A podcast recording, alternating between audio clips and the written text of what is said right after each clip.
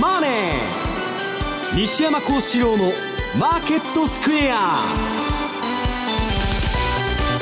こんにちは西山幸四郎と。こんにちはマネースクエアジャパン比嘉宏と。皆さんこんにちはアシスタントの大里清です。ここからの時間はザンマネー西山幸四郎のマーケットスクエアをお送りしていきますえー、大引けの日経平均株価3日続伸となりました。終値は65円1銭高い1万9467円40銭となりました。高いところでは1万9486円68銭をつけるところがありました。さあ西山さん、はい、ニューヨークダウも2万ドル乗せということで、はい、いよいよっていう感じなんですかね、まあ、なかなか抜けなかったところ抜けたってことで、まあ、当日の反応はですね運用者はすごく冷静で、はい、まあ、冷めた見方なんですけど、まあ、一般の投資家の方、まあ、私もメールとか電話とかもらいまして、まあ、2万超えた超えた、はい、まあ、ちょっとそういう意味では、えー、トランプラリーが第2幕に入ったのかどうかと、うん、まあ、今、テクニカル的にも非常に微妙なところなんですけど、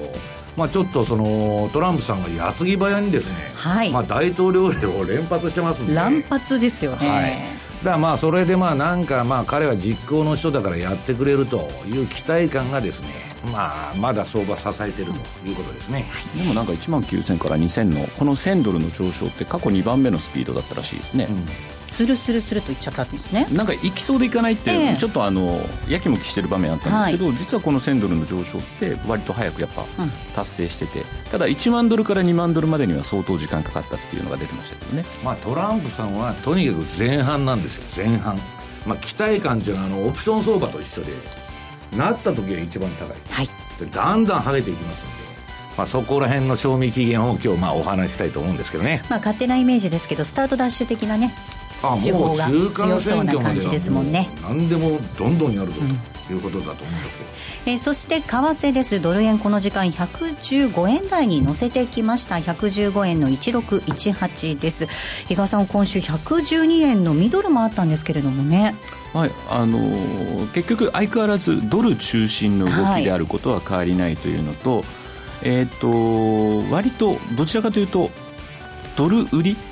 ドル円で見ると売りのトレンドが出てるマーケットだったんですが、はい今回まあ昨日今日で、えー、マイナス1シグマの中に入ってきてるはずなのでそういう意味ではですねまああの一旦またレンジなのかなと。ただやはりそこそこドル円に関して言うと値幅を伴ったレンジそっちにまた移行してきたかなと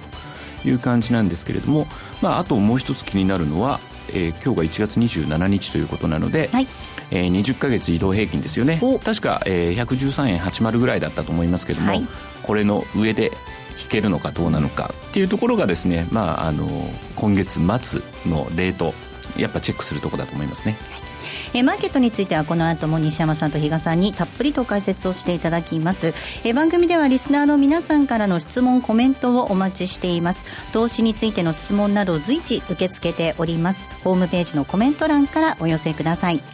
ザンマネーはリスナーの皆さんの投資を応援していきます。それではこの後午後4時までお付き合いください。この番組はマネースクエアジャパンの提供でお送りします。毎週月曜4時10分からはトレードパーティー。番組パーソナリティは専業トレーダーのヒロピーとアシスタントの江連優子でお届けしています。毎週多彩なゲストをお招きしてお送りするトレードパーティートレードの実践的なテクニックや MT4 を使ってのリアルトレードなどここでしか聞けないトレード番組です。ユーストリームも同時配信。チャートを見ながらより具体的に解説します。毎週月曜4時10分からはトレードパーティー。ぜひお楽しみに。日本を代表する宗教学者木野和義さんが説いた昭和の名講話集「消防現像」に学ぶ CD 版好評発売中。難解と言われた道元禅師の教えが分かりやすい木の節で今鮮やかによみがえります。お値段は税込1万6200円。送料が別途かかります。お求めは0335954730ラジオ日経通販ショップサウンロード。またはネットショップサウンロードまで。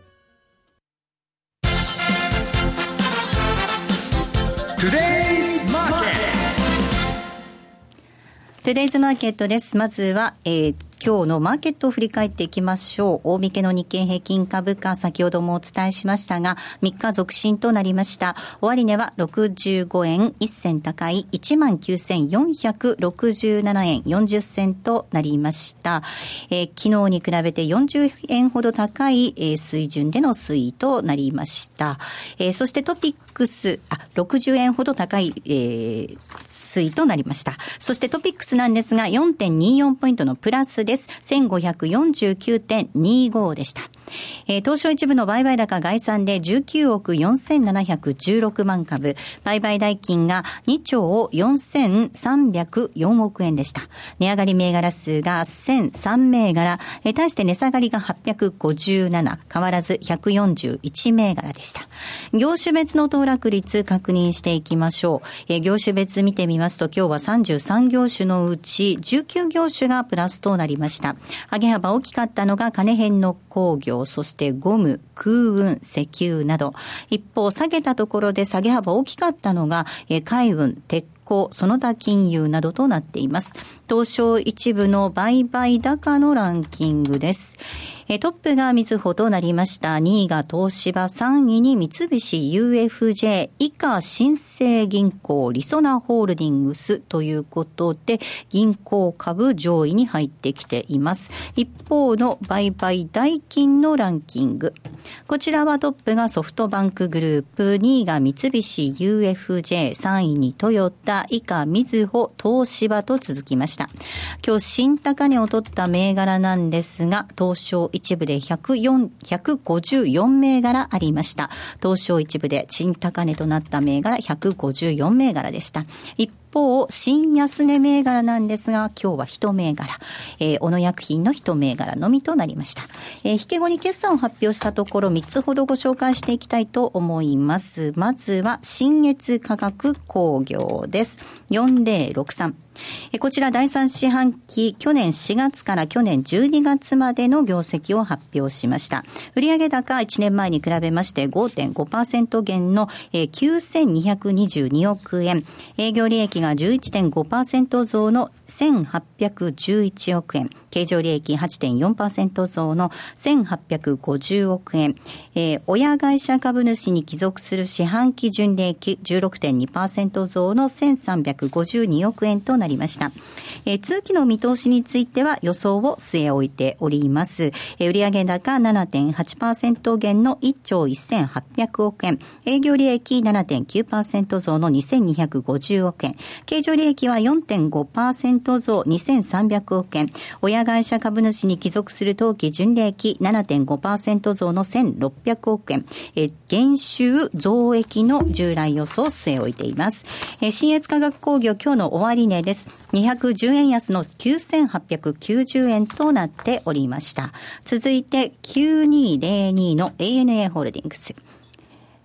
9202の ANA ホールディングス。ィンホールディングスです。こちらも同じく第3四半期、去年4月から12月までの業績発表しました。売上高、1年前に比べまして2.7%減の1兆3317億円。営業利益11.5%減の1302億円。経常利益10.7%増の1242億円。親会社株主に帰属する四半期純利益18%増の865億円でした。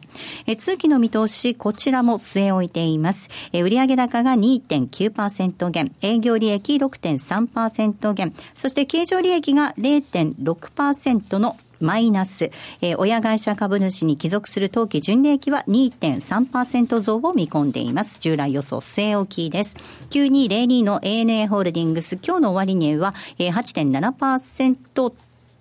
のプラスです。337.8円、えー、こちらは、337.8円、えー、8.7円のプラス2.64%の上昇となりました。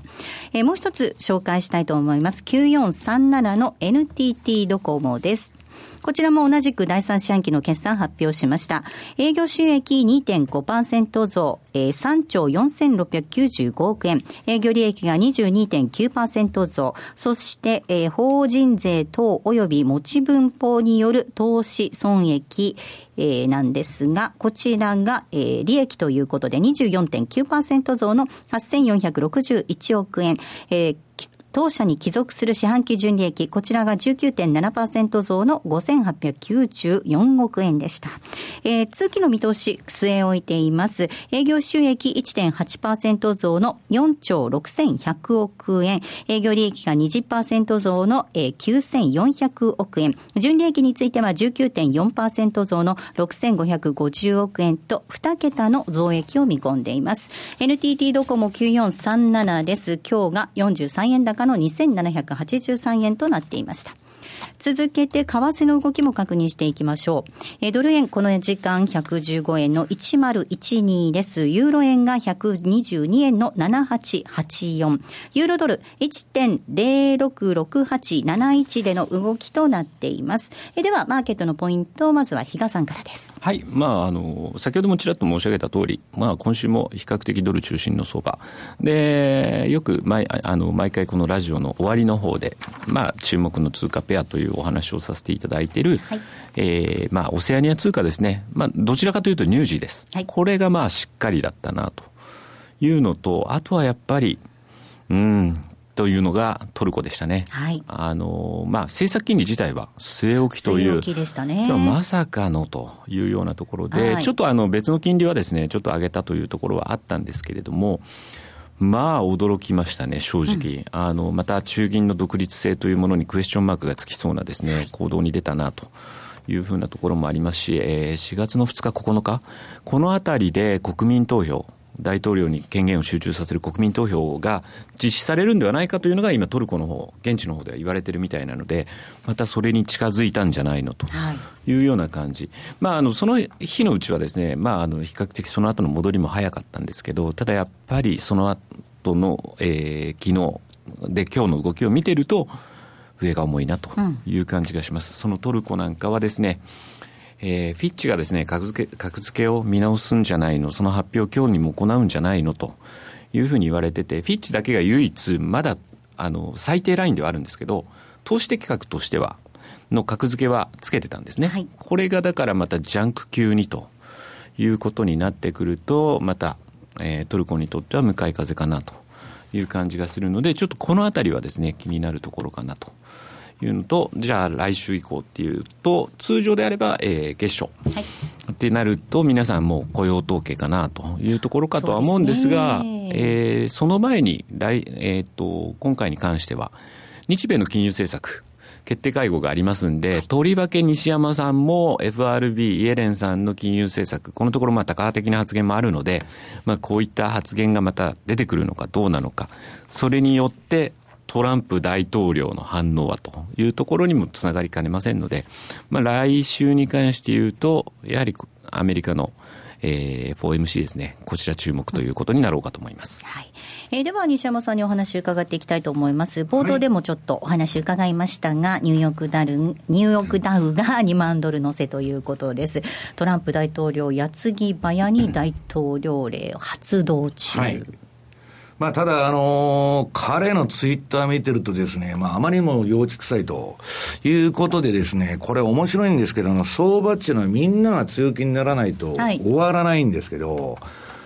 あのトランプで大丈夫かと。まあ、この前の就任演説以来、まあ、会議の声、まあ、ある、ある種どっか冷めた声があってですね、そうすると、みんな構えてるもんで、なかなか終わらないんですね、相場が。で、なんか、か、かといってね、今ニューヨークダウのポジションっていうのはまあ最高水準に積み上がってるわけです。あの、ニューヨークダウ先物のポジションなんか見てもそうですし、で、米債、米国債の売りですね。金利上昇にかけるポジションももう、あの、過去最高水準に達してると。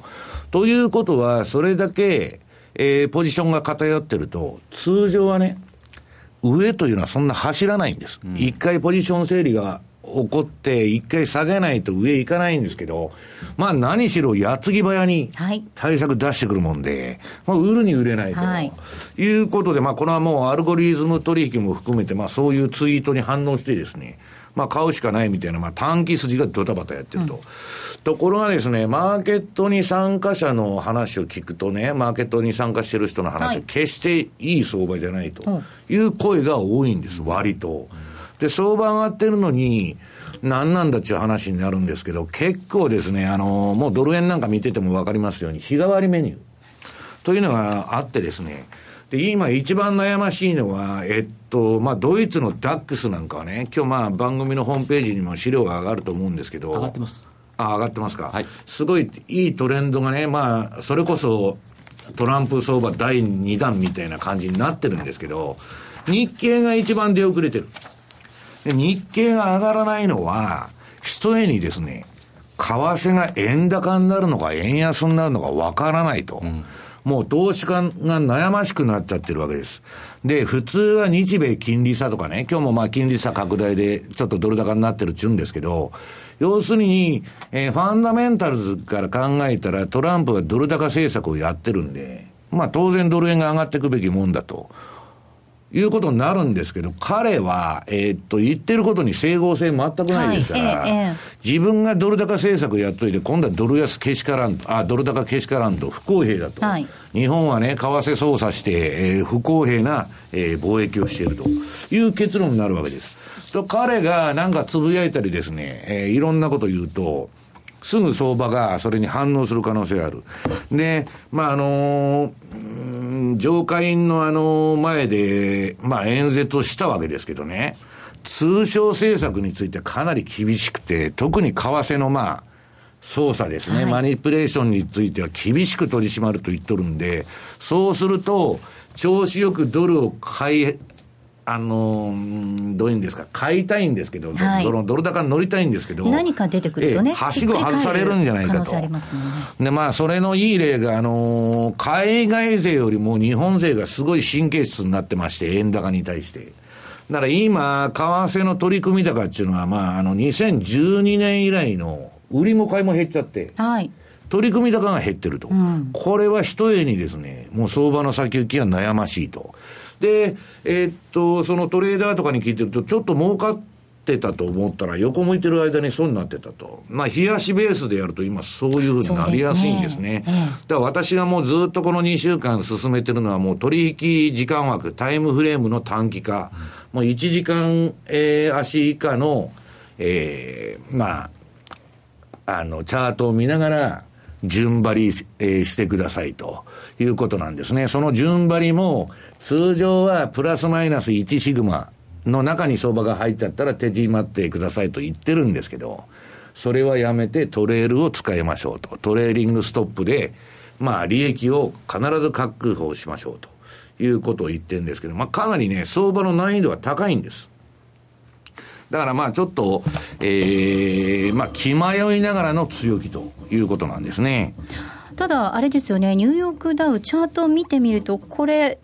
なんかトレンド出そうな気配がありますけれども。はい、さんも ADX もじわりと上がりかけてね、えー、っと、これあの、番組ホームページのその資料を見ていただきたいんですけど、はい、上値抵抗線っていうのがあったわけです。はい。で、これ大体あの、2ヶ月以上走ってますから、えー、っと、この抵抗線っていうのは有効なんですね。期間が2ヶ月以上あると。で、そこをね、えー、上抜いて今、わっと買いが集まってるんです。で、通常はトレンドラインのブレイク、上値抵抗線を上抜いた、下値、支持線を下回ったと。順張りで、えー、海外で特にまあ外人がつくことが多いんですけど、まあ往々にして騙されることが多いんですね、トレンドラインっていうのは。まあドル円は騙しが比較的少ないんですけど、株は騙しがまあしょっちゅう入ると。それでも、みんな私の周りの運用者は今度、まあ、ニューヨークダウをロングしたわけです。買いで乗ったと。はい。それはなぜかというと、まあ、先物のチャートは違うんですけど、このあの、番組ホームページに出てるニューヨークダウのチャートを見ていただくとね、現物の方の、えー、っと、トレンドラインのブレイクを窓開けでブレイクしたんです。相場が窓を開けて上値抵抗線を抜いたと。で、これはまあ、かつて中断ファンドにいた、えー、トム・デマークの、まあ、トレンドラインのブレイクの研究結果ではですね、窓開けでトレンドラインをブレイクした相場は乗る価値があるということで、まあ乗っ取るんですけど、まああの、それはもうどこまでいくかっていうのはわからないんで、今の相場っていうのは私はとにかくトレーリングストップを使って、うんえー、ストップ幅をずらしながら相場についていきましょうということを推奨してるんですけどね。はい。あの、比嘉さん、西山さんのお話にもありましたけれども、通商政策、それから為替についてもいろいろトランプさんがコメントする可能性がありますのでね、ドル円なかなか難しいところではあるかもしれないんですが、うん、どうですか？メキシコはだからだめだったじゃないですか、もういきなり決裂じゃないですか。はい、一方でイギリスのメイさんと首脳会談をやって、ありますね。ここなんかは米協定じゃないですけど、はい、やっぱり二国間で FTA を結ぶ方向で、ね、ええ、そういうような形で、まあ、どういうような対応を示すのか、それに伴って。まだね、具体的なのは出ないんですよ。まだイギリス、EU 正式に離脱してませんがですね。ただ、かってのまあ、親子というか、そういう関係がね、うんうん、戻るんじゃないかと。いうことなんですね。ただそういう中にあって、日本も2月10日、はい、今、最終調整してますよね、あの安倍さんがまた日米首脳会談でという話で、まあ、あの TPP にを説得してみたいとは言いながらも、もうでも、二国間の話にも持っていくこともみたいな話ももう出てるぐらいですから、えー、そういう意味で実際そういったときに、トランプさんがまたどういう姿勢を見せてくるのか、さらには今回、麻生さん連れてこいって言ってますよね。うん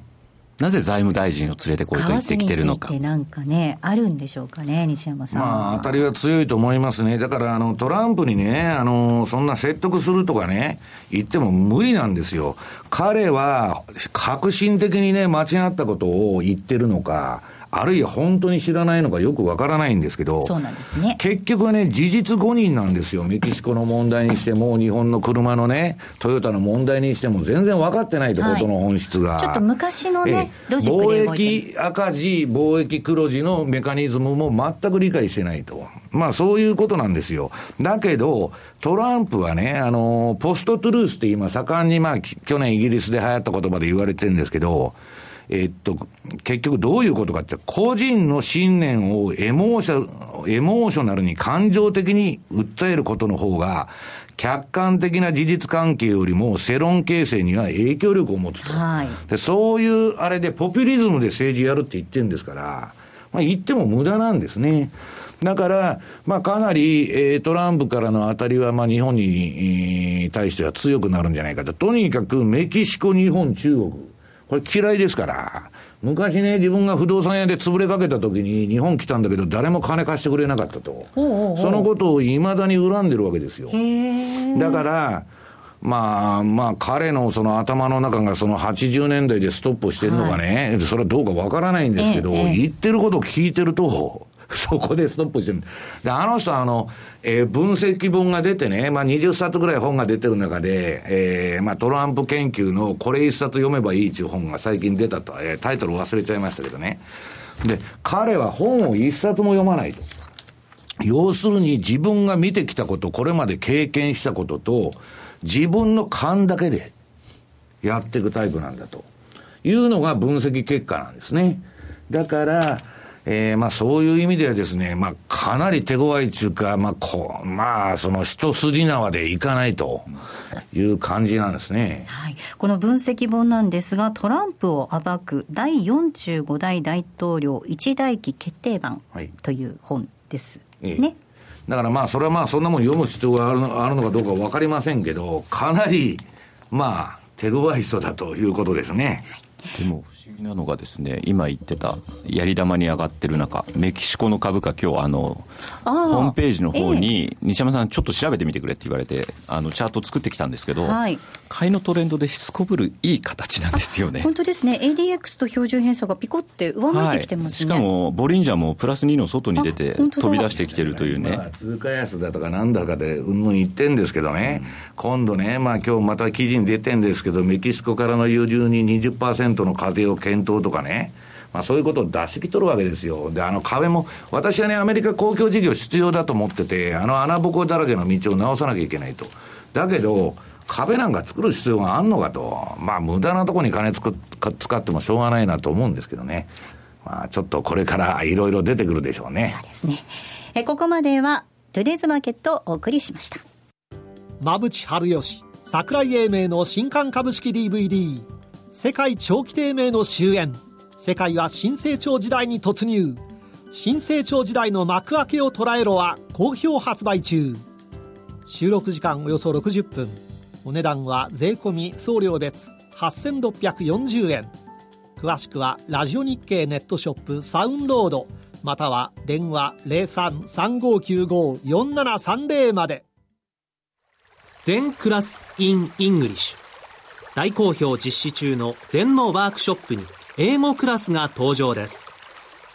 ただひたすらに座る。シンプルで美しく奥深い修行の体験。あなたも英語の指導で禅のマインドに触れてみませんか？お申し込みお問い合わせはラジオ日経英語で禅入門をインターネットで検索。ホームページからどうぞ。M2J トラリピーボックス。トラップリピートトラップリピート。僕の名前はトラリピトラップリピートトラップリピートそれを略してトラリピ M2J トラリピボックスのコーナーです。えこのコーナーでは皆さんからいただいた質問をご紹介しながら進めていきたいと思います。まずはこの質問を紹介しましょう。投資ぼっちさんです。トラリピについて質問です。トラリピは初期設定をすればほったらかしでも利益が発生するのが魅力ですが、逆張りなので逆方向に行き続けると含み損が膨らみ精神的にきついです。なので一つ作戦を考えました。有効な作戦かご意見いただきたいです。週足や月足のトレンドが出た方向にトラリピを仕掛けようと思います。トレンドは西山さんの順張りパターンで仕掛け始め、その足の終値で1シグマの内側に入ってたら、トラリピを全部解除しようと思いますという質問メールなんですが。えっと、週足と月足、まあ、今の考え方ってそんなに悪くはないと思ってるんですけど、実は一つちょっと、あのお伝えしたいことがありまして、うまくやっぱり相場でトラリピと付き合ってた人たちのあの体験談みたいなのうち載せてたのがあるんですがそこでの共通点ってまずすごいリスクをちゃんとしっかり先に計算してるっていうことだったんですね、はい、そういう人たちって。ですんで、えー、っと確かにこうルールを決めて今やろうとしてるんですけど全部こう一気にそれまで仕掛けてたものをやめるというとかなりまた手間なでどのくらいの幅で入れるかによってその消していかなきゃいけない手間が出てくると思うんですね。それだったらその分の一部をですねまああのメンテナンスといいますか、はい、調整をしていくというようなことをしながら、そこで大きくレンジが変わらないんだったらいい、うん、そのまま多少の、あのわずかなあの手間だけで修正を加える。で、大きくちょっと動きそうだなと思うんだったら、そういうふうに全部一旦やめるっていうのもありかと思うんですけども、あとはもう一つですね、資金の使い方の部分でお話をさせてもらうと、はい、例えばそのトレンド相場用の資金、あるいはトレンドが終わってレンジの時の資金、そこを、まあ、トラリピ資金というのが適切かどうかわかんないですけど、そのところどころで、その使い分け、資金を分けて考えるっていうのも一つなのかなというような感じがしましたけどね。はい。まあね、相場付きが違いますからね、どういうふうに投資するのかっていうのを改めて考えてみるといいかもしれません。え続いての質問です。借金王さん。借金王さん、はい、えー、去年トランプショックで危ないとあれだけ警戒感を煽っていたアナリストたちからついにトランプラリー再開と絶好調の発言が飛び出しました。今年やばいと言っているのは今や西山さんだけになってしまいましたがなんだか西山さんのおっしゃってる通りの展開になってきているのがすごく気になります。今年中の X でひょっとしたらひょっとするんでしょうか、うんあの私はまあ別に弱気じゃなくて、まあ、前半は強いと見てるんですね、まあ、前半、まああのことによっちゃ、夏場ぐらいまで相場持つんじゃないかと見てるんですけどね、えー、っと、トランプは、そのトランプラリーって言っとんですけど、必ずトランプショックっていうのは来ると思うんですね、はい、私は今年中に、えー、矛盾だらけですよね。はい、もう言ってることが尻滅裂ですから、はい彼のね、今強く押し出している保護主義っていうのは、結論から言うと、世界景気もアメリカの景気も良くならないんです。うん、だけど、それで売ってるとですよ、あの、最初から。えー、バンバン政策出してきますんで、とりあえず金ばらまいた分だけは景気上がってきますんで、でどこのタイミングで売るかなんです。で、それはね、えー、私はもう結論は決まってて、えー、っと、まあ、ちょっとこれからのセミナーでいろいろ、まあ、名古屋セミナーでも紹介していくんですけど、あのー、うん、どう言ったらいいのかな。えー、まずは国債の金利の動向。はい。で FRB の金融政策が重要だと、はい、今ちょうどそんな質問も来てるんで。そうなんです、えー、投資の虎さんなんですが西山さんアメリカのバブルは利上げ3回目まで延命すると予想していらっしゃいますがこれは3回目の利上げ発表まではバブルが延命し3回目の利上げ発表を受けて株やドルが売られバブルが終わるという意味なんでしょうか。それとも4回目の発表までは延命するんでしょうか、はい、というこれあの私が3回目までで言ってるのはそこまでは通通常金利が上昇するのと株高が、えー、共存する期間だと。はいで、別に3回やったからといって、まあ6月に例えばやったと3回目、即刻相場が暴落するというわけではなくて、えー、4回目までも持つ可能性があると。だけど、安全なのは3回目までだですよということを言っとるんですね。で、もう一つ見とかないといけないのは、長期金利が、アメリカの10年国債の金利。これが3%超えてきたら、やばいと。うん利上げ回数もそうですけど、みんな3なんです。だから3回目の利上げ、で、長期金利は3%以上。で、最大に注目しなきゃいけないのは、イエレンが仮にね、トランプがばらまき政策やるんで、バブルが走っちゃうととんでもないと、その後暴落するっつうんで、普通は締めに来るんですよ、はい、金融を。そうですね。だから、え、っと、のんびり利上げすると思ってたのを、市場の予想以上に早い利上げに動くと、例えば3月に利上げしましたとか、これはね、株がおかしくなるんですけど、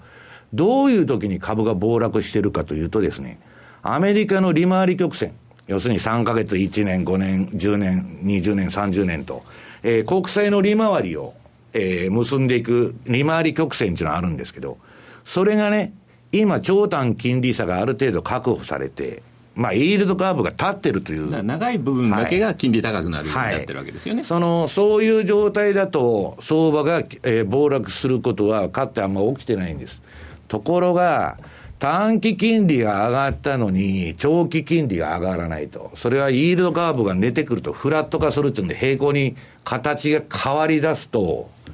相場はドーンとくるんですね。うんだからその2つを常に見ておかないといけないと。今はもう健全にあの、イールドカーブが立ってるというか上昇してますんで、問題ないんですけどね。金利というで前回、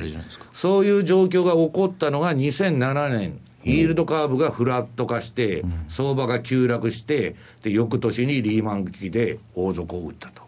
いうパターンなんですね。はい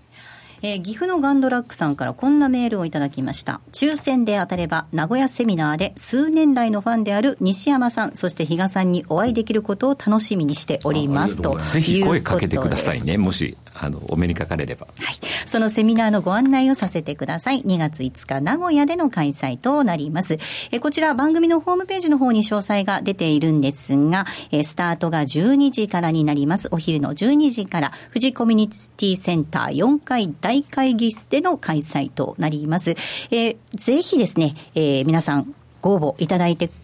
えー、いただきますようお願いいたします。たくさんのご応募お待ちしております。締め切りまで時間がありませんので、で日曜日までですね。はい、日曜日までなので、えー、ぜひご応募いただければと思います。ここまでは M2J トラリピボックスをお送りしました。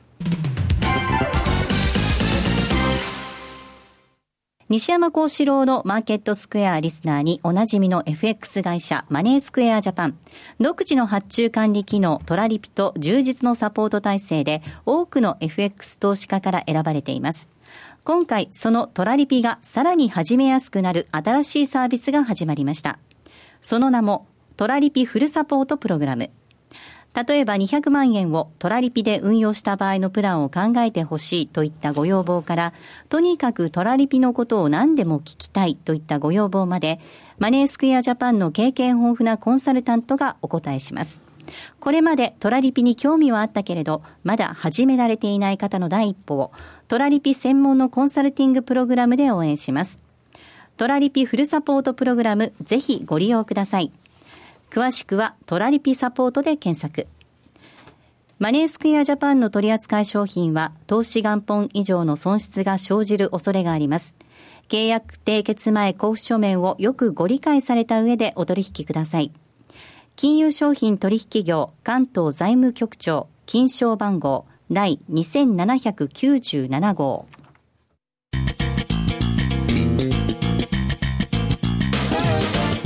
西山幸四郎のマーケットスクエア。さあ、このコーナーではマーケットの見方について西山さんにいろいろな角度で教えていただくコーナーです。今日のテーマ、トランプ相場第2幕は始まったのかということでお話伺っていきます。先ほど金利の動き注意必要だよということありました。はい、えー、長屋のセミナーに行きたいよと言ってる岐阜のガンドラックさんからはこんな質問をいただいていました。西山さん、えー、アメリカ株の上昇や下落は FRB の金利次第との見方を持たれているということなんですが、相場が感触を起こさないような利上げというのは、どのような条件が揃うと良いのでしょうか？感触を起こすのはテクニカルよりも情勢によるのでしょうかということです。うんあの、金利上がってもね、それはデフレを脱却していい金利上昇だっていう見方で、今株を買い上げてるわけです。ところがね、これはまあ、あの、ラリー・ウィリアムズが言ってんですけど、まあ、アメリカの GB GDP っていうのは450億ドルの、まあ、伸びだと。まあ、経済だと。はい、それに対してね、今、債務っていうのは2.2兆ドルに膨れ上がっていると。うん、でね、この対 GDP 比の、えー、債務率っていうのは過去最大。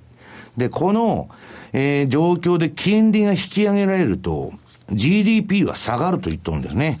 金利の引き上げは GDP の、えー、低下に直結すると。まるでマイク・タイソンのパンチのように強烈なダメージをもともたらすと。はい、だから、えー、っと、みんなトランプの政策政策で忘れてるんですけどね。えー、っと、今皆さん考えてみたら、まあ結局 PER20 倍以上のね、えー、っと SP500 の株価と、株価売上率ですね。PER はまあ本職がありますんで、えー、株価売上高。これもまあ過去最高水準にあるというですね、割高な株を、株がバブルして上がっていくためには、FRB が金利を上げたらダメなんです。はい、えっと、利上げに勝てるバブル相場っていうのはないんですよ。だから、私は何に注意しなきゃいけないかちょっとね、その、えー、っと、あの、このところのアメリカの景気回復期間ですね、景気の谷から闇、えー、っと、山まで、えー、これが確かですね、えー、っと、何ヶ月だったっけ ?2017 年58ヶ月で。うん。58ヶ月平均なんだけど、はい、今回の今のアメリカの景気拡大っていうのは、今月で91ヶ月目。はい、これはもう相当エクステンション、延長してるんですね。で、その、その環境で、まあ、91ヶ月景気拡大の中でね、ほぼ、えー、雇用は完全雇用と。うん、で、株価は、まあ、史上最高に割高だ、最高権で割高になってるという中で、さらに株がバブルするとしたら、それは FRB が、えー、金利を上げたらダメなんですね。だみんなトランプのことばっかり目をえー、取られて忘れてるんですけど、一番重要なのはアメリカの金融政策なんです。トランプのやることなんていうのは、尻滅裂なことを言ってるだけですから、彼の相場がどこだけ賞味期限が伸びていくかっていうのは、イエレンがぐずぐずしてね、利上げしないことが重要なんです。で、まあもう一つはね、はい、これは悪いジンクスなんですけど、はい、これは日経新聞の前田さんにもらったんですけどね、かって民主党政権から共和党政権に政権が移行した場合の、大統領の初年度の景気と株価っていうのは、全然良くないんですね。はい、全然良くない。で、全然良くないんですけど、まあみんな今、あの、えー、レーガノミクスの再来ということをまことしやかに言ってるんです。ところが、レーガンは、景気が割とボロボロの時に政権を引き継いで、あと上がっていくしかないみたいな中でやってたわけです。トランプは景気のピーク圏でオバマから政権を譲り受けたと。で、彼が変な政策取ったりね、なんかおかしく、おかしなことをやれば、当然トランプラリーでなしにトランプショックっていうのは来てもおかしくない。という状況にあるんですね。ただ、その中間選挙までは最大もうその政策打ちまくりでね、えー、まあそれが議会通るのかどうか別としても、まあ口先だけで通商政策から何からやって、まあなんとか持たそうとするでしょう。で、あとは、その、トランプはそういうあれなんですけど、金利がどう動くかというのがですね、すべて株もドルも、全部その値段を決めていくと。だから私は FRB のえー、みんな今、あのー、頭の隅から飛んじゃってみんなトランプのツイッターだと。で、それ見て儲けようという話になってるんですけど、はい、一番大事なのは金利で、金利こそですね、相場の一丁目一番地なんです。だからそれをちょっとマーケットが忘れてるんじゃないかなというふうに思ってるんですけどね。比嘉さん、先ほど FOMC あるよっていうお話ありましたね。そうですね。そういう意味ではまた前回みたいなね、うん、高派的な発言で出てくるのか。で、今年に関して言うと、前回議事録だったかな。割とそのコミュニケーション大事にするようなことも確かコメンあの入ってたはずなので、はい、市場との対話ですね、まあ、そういう意味ではですねやはり注目される、えー、FOMC かなっていう気はしてますよね、うん、まあ、西山さんおっしゃるように本当中間選挙まではアクセル全開でいかないとっていうところはあるんですけれども。中間選挙どころかあの人のね出してる今のエネルギー対策とか見るとあれ8年やる気なんですよ。ほうほうほうだけど、保護主義的、保護主義的なね、政策打っといて、いや、エネルギーのあれ見たら8年やる計画で全部出しとんですよ。はい、もう10年ぐらいかかりそうな、雇用だって10年計画で出してるんですよ。だけど、えー、トランプ政権が終わる頃に、みんながアメリカの保護主義だったのは間違いだと。いう夢から覚めるんじゃないですかね。それがいつ終わるのか知りませんけど。やっぱりあれですよね。どうも矛盾が遅かれ早かれ噴出しそうな感じですよね。そうなんです。だから、その、結局ポストトゥルースとかね、ポピュリズムで政策やってると、死に滅裂になってですね、うん、まあ、だんだん辻褄が合わなくなってくると。そうするとですね、マーケットも感触を起こすという図式なんですね。だから、その賞味期限っていうのは全て金利が決めると。いうことなんです、まあ、今回のメキシコとの関係悪化も含めて、ああいう外交というか、ああいう政策をや各国とやってると、おかしなことになりますよね。ってね、二国間協定でも正しい認識でね、正しい経済学の知識で喋ってるんだったら、それは相手も受けようがありますよ。はい、感情論でしょ？そうなんですよ。で、お前んとこ金出せと壁作るからと、それは誰も受けませんよね、本当。そんなのでのこのこ出てったらね、メキシコ国民からね、結局メキシコのトップももう。アメリカのね、国境沿いの街もみんな困ってるっつうんですから、別に。そうなんですよ、えー、壁なんかいらねえと。だから私はね、アメリカのインフラ整備っていうのは必要だと言ってるんですけど、あの国境にね、万里の長城を築いてもしょうがないだろうという気がするんですけどね。なんかこう、負の遺産に比嘉さんになっちゃうような気がしますね。ね、また後で歴史でね、うん、その壁が壊された日みたいなのっていうのがね、うん、ちょっとなんとなくイメージできますね。それがまあで、だからできるのかどうかもやるって言ってますけど、まあそね、それも不確かだとなんか西山さん、番組で以前紹介したジョージ・オーウェルの1984が再びベストセラーになってるらしいですよ。はい、あだからもうジョージ・オあのオーウェルのね、1984 84ってもう狂った社会なんですよ。えー、で、まあ、狂った社会って言ったら、まあ、おかしいんですけどね、あのー、結局ね、みんながそういう感情に流されて、わーっと動いて、まあ、正常な判断能力が、うん、失われてると。で、正しいことを言う人が間違ってるという世の中に今なってきてるわけです。はい、ここまでは西山幸四郎の FX マーケットスクエアをお送りしました。虎ノ門医学セミナーより良い地域連携医療を目指して、高度先進医療機関である虎ノ門病院の医師などが、医療の動向から身近な病気の治療、予防などを幅広く解説します。虎ノ門医学セミナーは毎週木曜日夜9時30分、好評放送中。競馬中継が聞ける、ラジオ日経のテレドームサービス。東日本の第一放送は0180-99-3841、99-3841。西日本の第二放送は0180-99-3842、99-3842。情報量無料、通話料だけでお聞きいただけます。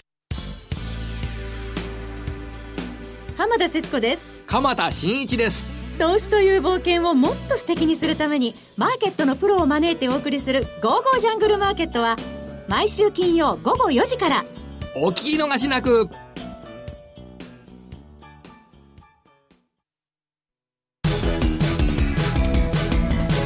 M2J マーケット投資戦略さあ、このコーナーでは来週に向けて M2J の FX の投資戦略を伺っていきたいと思います。比嘉さんです。変えません。はい。オセアニア通貨にであることは確かなんですけど、はい、前回、まあ、この放送ではですね、まあ、ニュージーム、あの、エンベロープで見るといいとこ来たから、リグならリグってもよろしいんじゃないでしょうかってお話をしたかと思います。なので、そうすると、えっ、ー、と、もうニュージーランドドルドルなんていうのは、はい、今すごいもう、あの、ボリンジャーの2シグマのですね、バンドウォークみたいな状況でかなり強い感じがしてるので、ここからすぐに入るってなかなか厳しいなということを考えると、えー、もう一つのおセネ通貨、5ドル円ですね。これがプラス1シグマの今外出始めの標準偏差ボラティリティが低い位置からちょうど上がっていきそうな雰囲気になってるので、それだったらまだこっちの方に伸びしろがあるんじゃないかなというところでの5ドル円ということをですね、ちょっと考えてみたいなというふうに思ってます。不思議なんですけど、オセアニア通貨って8月、日本の夏だとちょっとこう落ちる傾向にあって、はい、日本が冬だとこう伸びる傾向があるんですかね？逆なんですけどね。だから今ちょうど夏で気分が高揚してるのかもしれないですけどね。盛り上がってるんでしょうかね。えー、時間がありますので、ここでも一つ質問紹介したいと思います。躊躇内大統領誕生さんからいただきました。日銀のやっている長短金利操作付き量的質的緩和に対対してアメリカは為替操作じゃないか、株を買うのは介入じゃないか、って何でも躊躇なくやるトランプ大統領のことなんで、言ってくるんじゃないですか、西山さん。火曜日に為替に影響がある株の PKO が入っていないし、え今日は買っていますが、水曜日は長い金利の買い入れ減額してますし、わざわざ日米首脳会談に担当大臣の麻生さん同行を指名しているのも、ねもしやって感じじゃないですか、ということです。まあ、これはまあ、米国側からの要請で麻生さんに来いと言っとるわけですから、まあ、当然そういう思惑が出てくるわけですね。で、まあ、私はもうこの番組でずっと言っとるように、えー、っと、黒田さんのあの長期金利をゼロで釘付けするっていう政策はね、えー、っと、デフレのうちはテーパリングなんですよ。はい。で、金利上がってきて、アメリカもイギリスもどこも金利上がってきたと。で、当然日本も上がるわけですよね。で、上がってきたものをゼロにするって言っとるんですから、無制限に国債を買うと。これはまあ大規模量的緩和どころか、うん、まあ、ヘリコプターマネーになっちゃうと。はいヘリコプターマネーってね、あの、円が70円ぐらいでやっとんだったらまだしもね、この115円とか120円でそんなことやってたらですね、あのトランプが黙ってるわけないですよね。だからまたあの彼の不公平不公平を言い出してですね、もうあの、日本は叩かれると。いうことになるんじゃないかと。で、中国に言うより日本の方が言いやすいんです。ええええ、組みしやすいでしょう、ね、いつでもそうですから、まあ日本をターゲットにしてくると。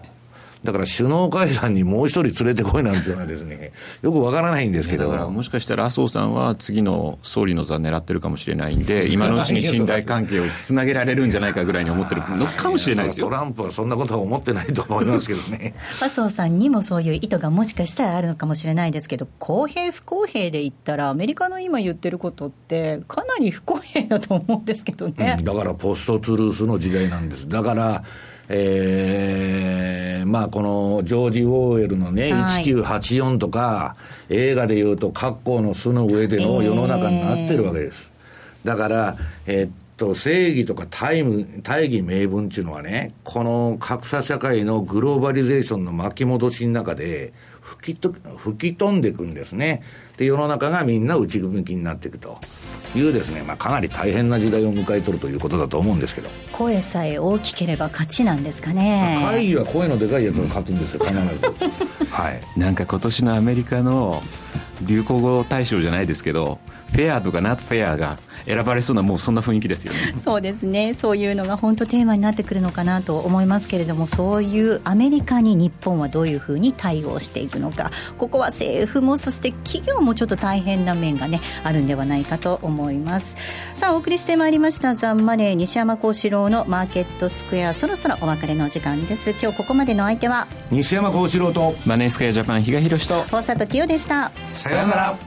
この番組はマネースクエアジャパンの提供でお送りしました。